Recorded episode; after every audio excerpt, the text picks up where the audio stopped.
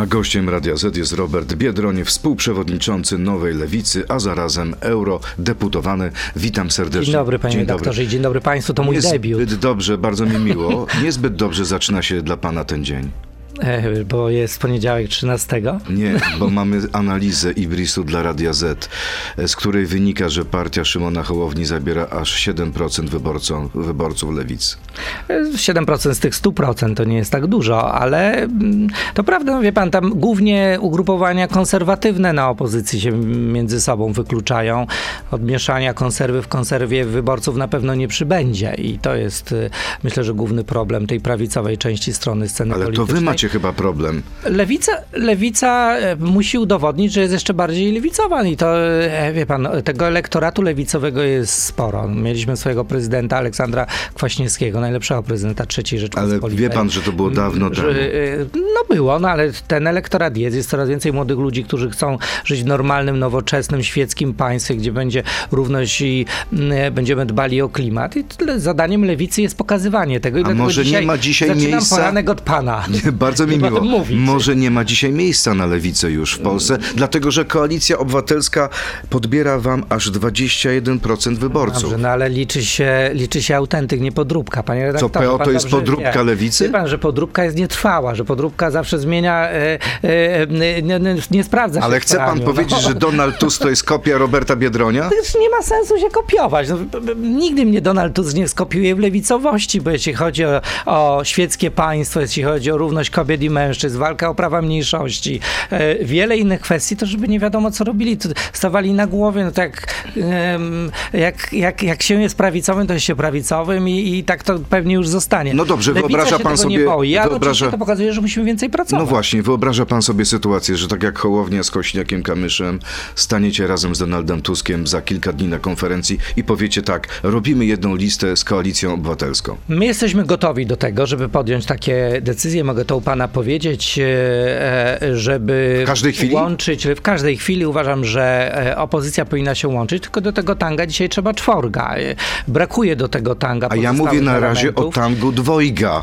Też jesteśmy gotowi Donald na Tusk nie chce z wami się Ja, połączyć? ja uważam, że lewica jest, i zresztą mówimy o to miesięcy, jesteśmy gotowi na różnego rodzaju warianty. Naszym najważniejszym celem dla lewicy jest pokonanie PiSu, ale także uporządkowanie wielu spraw, które nie tylko PiS, ale także poprzednie rządy nie uporządkowały. Jeżeli Zręcznie pan unika zrobimy- od odpowiedzi Nie, na moje Jeżeli pytanie. zrobimy to razem z Platformą Obywatelską, to jestem na tak. A dlaczego Donald Tusk nie chce z wami się połączyć? Myślę, że dzisiaj celem Donalda Tuska jest y, mieszanie właśnie wśród w tej konserwie, doprowadzenie do tego, żeby zwasalizować ugrupowania, które dzisiaj są najbliższej e, Platformy Obywatelskiej, Czyli? takie jak Polska 2050, rozbijanie tych ugrupowań. Jak patrzyłem na hej, to przyznaję, że mam pewną empatię wobec e, Szymona Hołowni i tego, co go spotkało. Współczuje mu pan? Ponieważ, tak, tak, współczuję mu. A kto odpowiada uważam, za że- ten hejt?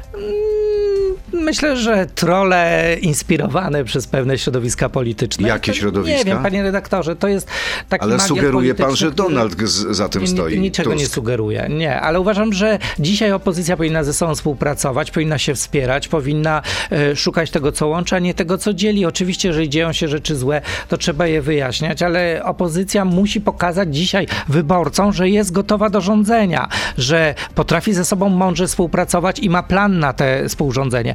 E, Ja apeluję o to, żebyśmy usiedli do stołu ponownie. Po tym, co się wydarzyło, i zaczęli ze sobą rozmawiać o programie na przykład. Czyli to jest apel będzie- do Donalda Tuska. to jest apel do Szymona Hołowni, do Donalda Tuska, do Władysława Kośniaka-Kamysza, e, do kolegów, którzy dzisiaj, dzisiaj trudno im jest usiąść, a być może Lewica będzie tym środowiskiem, które ich w tym pojedna. Naprawdę pan w to wierzy? Nie sądzi pan, że to jednak jest Nie utopia? mamy, nie mamy innego wyboru. Wyborcy nam tego nie wybaczą, jeżeli nie będziemy ze sobą współpracowali jeżeli nie pokażemy programu dla Polski na przyszłość i wokół tego programu możemy znów ze sobą usiąść i o to apeluję. Aleksander Kwaśniewski w piątek był tutaj moim gościem i powiedział, że jego zdaniem e, taką twarzą opozycji, twarzą Platformy powinien być nie Donald Tusk, tylko Rafał Trzaskowski. Pan również tak uważa? Prezydent Kwaśniewski jest bardzo mądry i ma zawsze celne strzały. w Myślałem, że powie, że ma pan, e, że ma rację. I ma, i ma, rację, rację? ale tak się nie wydarzy, ponieważ Rafał Trzaskowski dzisiaj ma inną rolę do odegrania, zajmuje się Warszawą, powinien się skoncentrować na Warszawie. Problemów w Warszawie nierozwiązanych jest jeszcze jeszcze bardzo wiele i to się po prostu nie wydarzy, dlatego że to Donald Tusk wziął odpowiedzialność za Platformę Obywatelską i poniesie e, e, karę za, e, jeżeli oczywiście się wydarzy, Oj, za coś czarne przegraną, myśli tutaj ma a pan. e, s, e, nagrodę za wygraną i tak A, to myślałem, jest, że kiedy się mówi jest pan liderem. o tym, że przegra. Mam nadzieję, że nie przegra, bo jeżeli przegra Platforma Obywatelska, to przegra także cała opozycja. Adrian, Adrian Zandberg, pański kolega z partii Razem, e, mówi, że Radosław Sikorski przekroczył pewne granice etyczne i dlatego powinien zapomnieć o TC szefa MSZ-u w przyszłym rządzie. Pan również tak uważa? Ja, ja uważam, Głęboki że... oddech. Bo jest to poważna sprawa. To znaczy, uważam, że w polityce potrzebna jest maksymalna transparentność i e, e, w tej sprawie trzeba wszystko wyjaśnić. E, Radosław Sikorski uczestniczył w głosowaniach w Parlamencie Europejskim dotyczących Zjednoczonych Emiratów Arabskich, Arabii Saudyjskiej, która jest bardzo blisko Emiratów i wielu krajów, z którymi, których w głosowaniach być może ze względu właśnie na to, że popiera wynagrodzenie, nie powinien był uczestniczyć. Uważam, że to wielki błąd. Dzisiaj Parlament Europejski pracuje nad przepisami, które będą ukrócały tego typu pra- praktyki. Ale wie pan, co mówi Radosław Sikorski? Głosowałem według instrukcji mojej partii, Europejskiej Partii Ludowej. Nie głosowałem inaczej.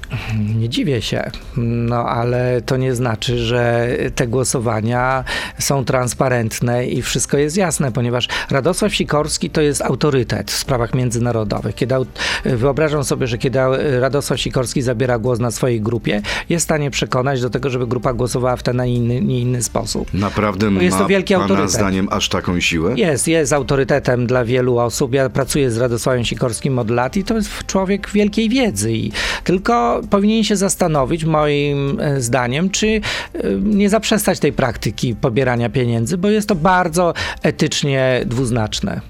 E, Solidarna Polska chce wprowadzenia Lex Sikorski, żeby były takie zasady obowiązujące wszystkich eurodeputowanych, w tym również pana, aby nie łączyć pewnych rzeczy. Pan z, pana zdaniem trzeba to wprowadzić?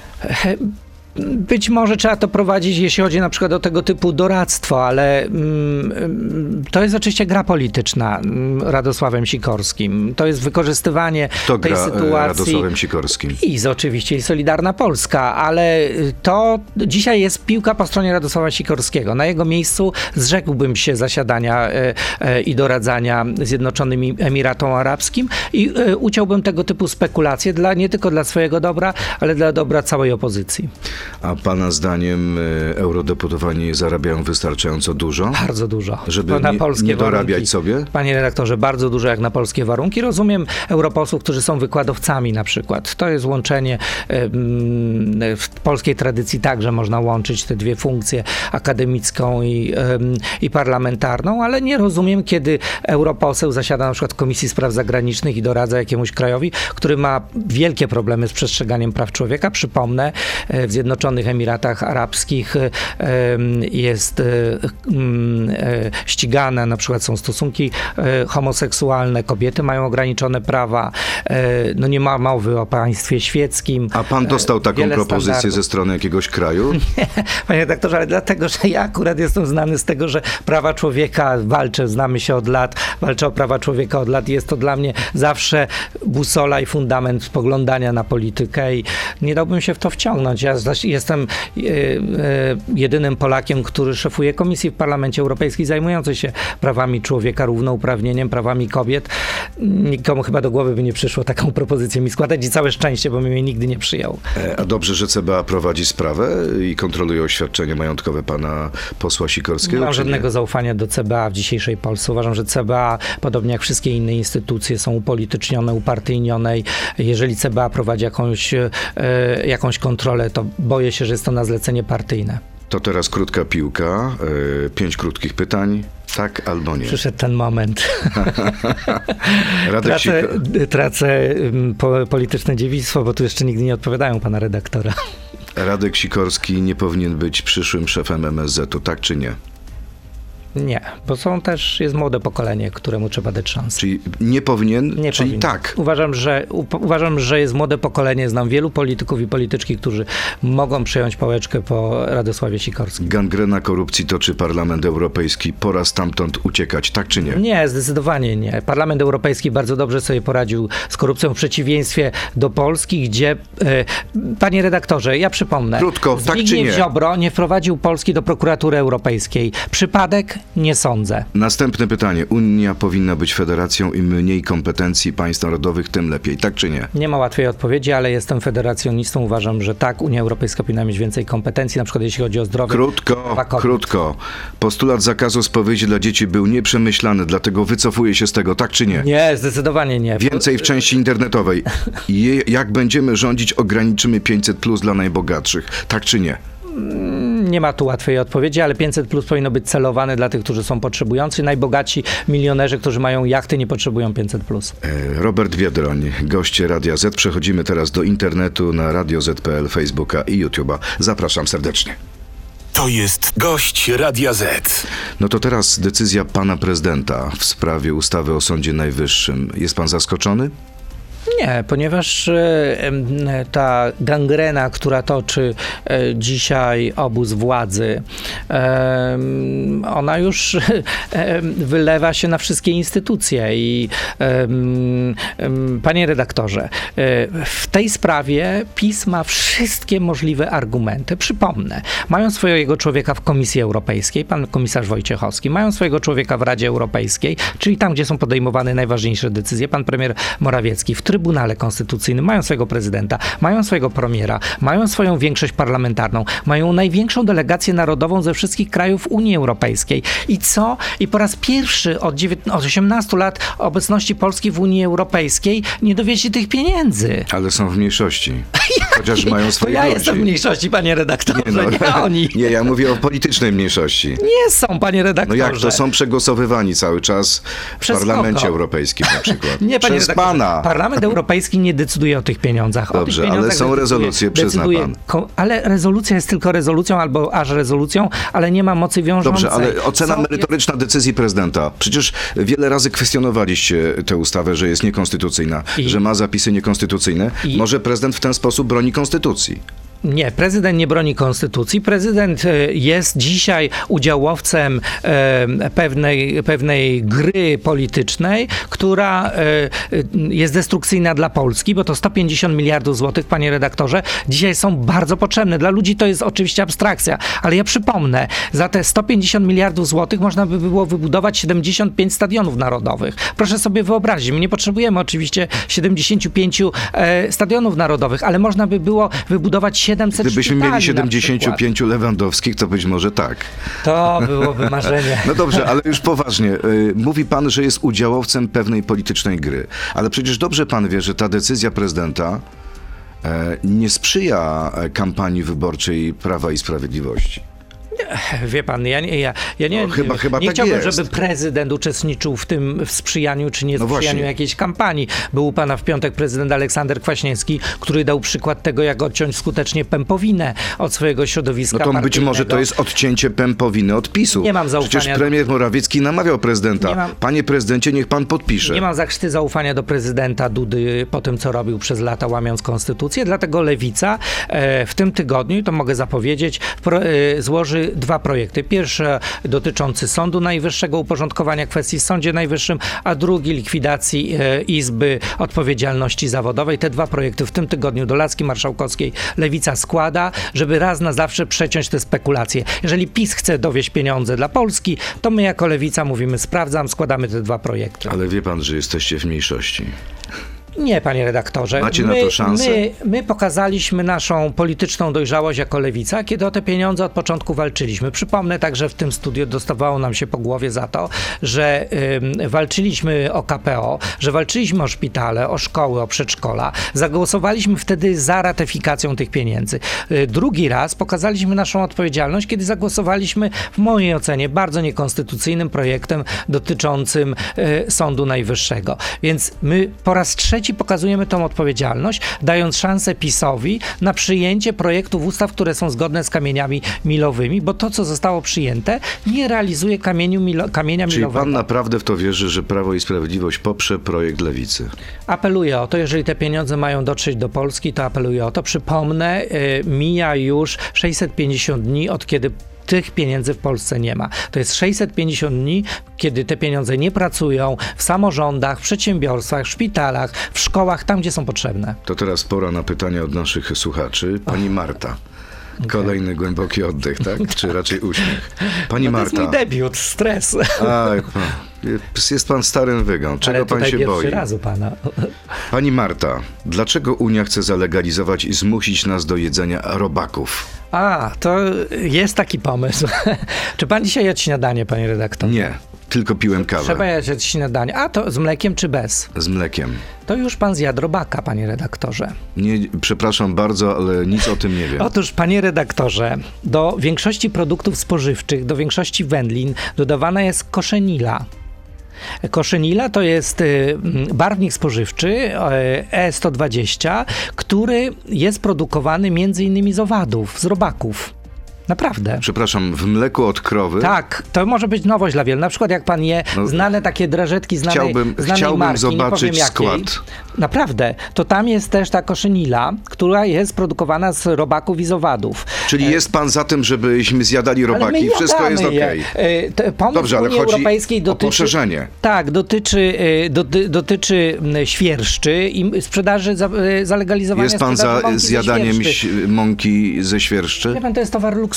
Nie będzie pan je, się obżerał niestety y, ja y, mąką ze świerszczy, ponieważ mąka ze świerszczy kosztuje 200 zł za kilogram. A czy mąka, To ze, niestety a pewnie czy mąka pana, ze świerszczy ma, ma to. wyprzeć normalną mąkę? N- Ma być alternatywą dla innych produktów spożywczych ze względu na to, że Unia Europejska poszukuje alternatywnych źródeł, jeśli chodzi o dostarczanie produktów spożywczych. No, Mamy na przykład y, y, bardzo dużo produktów spożywczych w Polsce. Wie pan, jak funkcjonuje nasze rolnictwo? ale, I ale, mamy z tego zrezygnować? Ale nie, nie, tradycją polską jest także jedzenie, jedzenie na przykład skorupiaków i to nikogo nie dziwi. My od wieku wiemy skorupiaki. Pan zjada skorupiaki? Jadam, czasami jadam. Jakie skorupiaki? Nie jestem takim członkiem Platformy, żeby tutaj ośmiorniczki jakieś jeść i Okej. tak dalej, ale, ale to jest pytanie. tradycja polska, panie redaktorze. Tradycja jedzenie polska, jedzenie skorupiaków. I Tak jest skorupiaków. Kolejne pytanie, pan Ron. Dlaczego uważa pan, że spowiedź dzieci powinna być zakazana, gdyż zakłada rozmowę z obcym mężczyzną o seksualności, a jednocześnie popiera pan edukację seksualną dla dzieci w szkołach, która sprowadza się do tego samego? Dlatego, Czy że- to nie jest hipokryzja? Dlatego, że edukacja, panie redaktorze, szanowny panie, jest y, edukacja seksualna jest pod kontrolą państwa, odbywa się w szkole, pod nadzorem, jest. ym, Pan cała chciałby kontrolować konfesjonały? Panie redaktorze, nie wiem, czy pan wie, wie pan od kiedy jest spowiedź dzieci w kościele katolickim? Obowiązuje? Od wielu y, lat.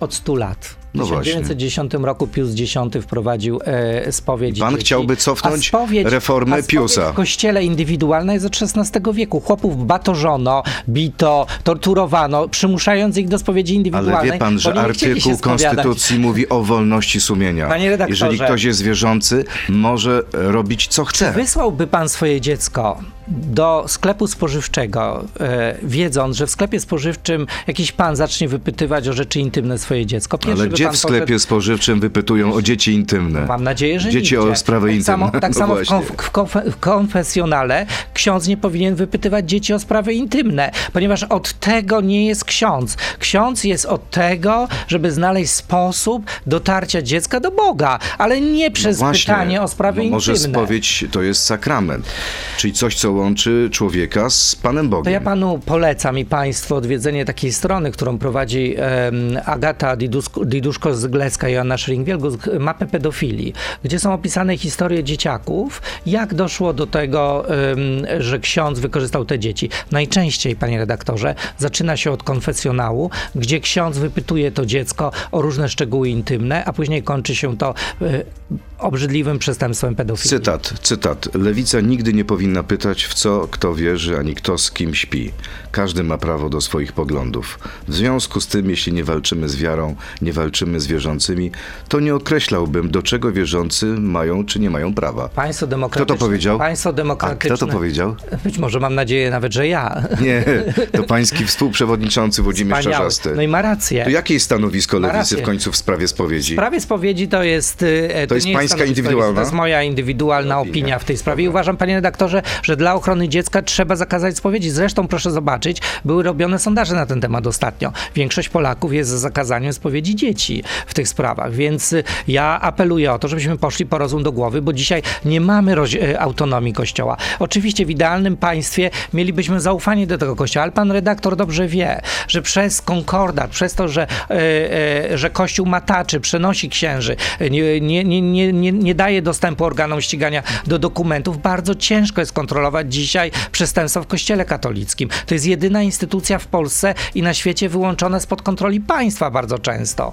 I to trzeba zmienić po prostu, żeby Ale ucywilizować Kościół te ma być sprawy. podporządkowany państwu? Nie, kontroli. Kiedy dochodzi do przestępstwa, państwo powinno mieć możliwość kontrolowania tego, co się wydarzyło. A dzisiaj tak nie jest, jak pan wie. Bo na przykład, jeśli chodzi o aut- y, y, interpretację kościoła, autonomii państwa i kościo- y, kościoła, to oni, kiedy przychodzi na przykład prokuratura, mówią, nie wydamy wam tych dokumentów, bo one należą do Watykanu, a Watykan to jest oddzielne państwo i nie macie prawa do tych dokumentów. No przepraszam, panie redaktorze. Znaczy są pewne granice y, tej autonomii i tego też bezeceństwa tego kościoła w tych sprawach. Przepraszam, panie pośle, wolność słowa, kolejne pytanie. Jak to jest zarabiać na rękę ponad 30 tysięcy miesięcznie, posiadać auto za ponad 100 tysięcy, mieć partnera z kilkoma mieszkaniami, latać po świecie i opowiadać, że jest reprezentantem ludzi ubogich, gdy samemu żyje się wygodnie?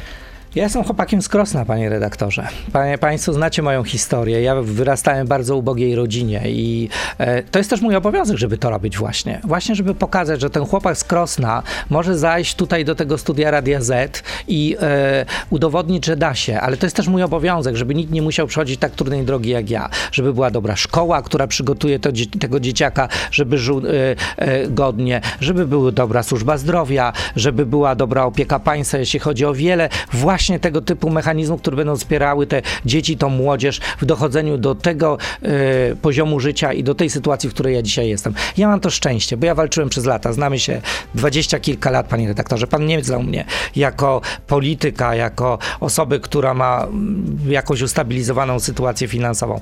Ja, ja byłem działaczem ulicznym. Przeszedłem całą tą drogę e, e, i nie chcę, żeby ktoś drugi przechodził taką drogę. Chcę, żeby ludzie mieli szansę od państwa być tu, gdzie ja dzisiaj jestem. Kolejne pytanie. Według oświadczenia majątkowego ma pan pięć mieszkań. To Nie prawda? Mam. Nie. Ile ma pan mieszkań? Nie mam żadnego, jestem współwłaścicielem.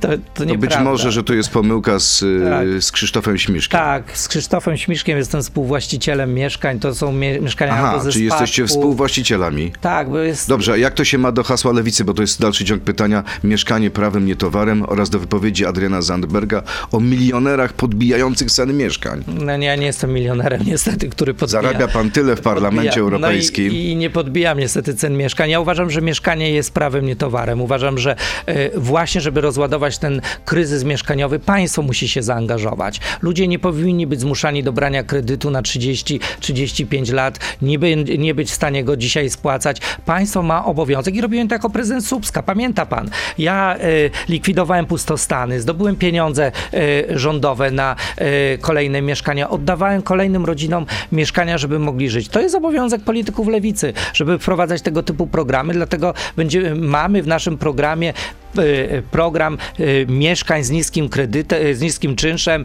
300 tysięcy mieszkań w ciągu 5 lat jesteśmy w stanie wybudować za 20 miliardów złotych. Jest pytanie do chłopaka z Krosna. Ojejku. Franek To Wetulani. moja mama pyta? Nie, Franek Wetulani, chyba, że się kryje pod tym pseudonimem. Nie, Franek Wetulani to jest, z tego co kojarzę, wnuk profesora Weltunani- Weltunaniego. No widzi pan. Tak. Czy wystartuje pan w najbliższych wyborach do polskiego parlamentu z rodzinnego Krosna lub z Ustrzyk Dolnych, gdzie kończył pan liceum? Nie wiem, zobaczymy. To wszystko jest w woli e, oczywiście mojej matki partii to matka partia zdecyduje skąd będę startował i gdzie, ale tęsknię. Ja jestem przewodnikiem górskim. W nocy mi się śnią góry Bieszczady, e, że chodzę po nich. E, e, spędziłem tam swoją młodość, dzieciństwo i, mam mnóstwo wspaniałych spotka- wspomnień. Jakbym mógł mieć szansę bycia parlamentarzystą z Ustrzyk Dolnych, no to by było piękne. Zamarzył się pan. Tak.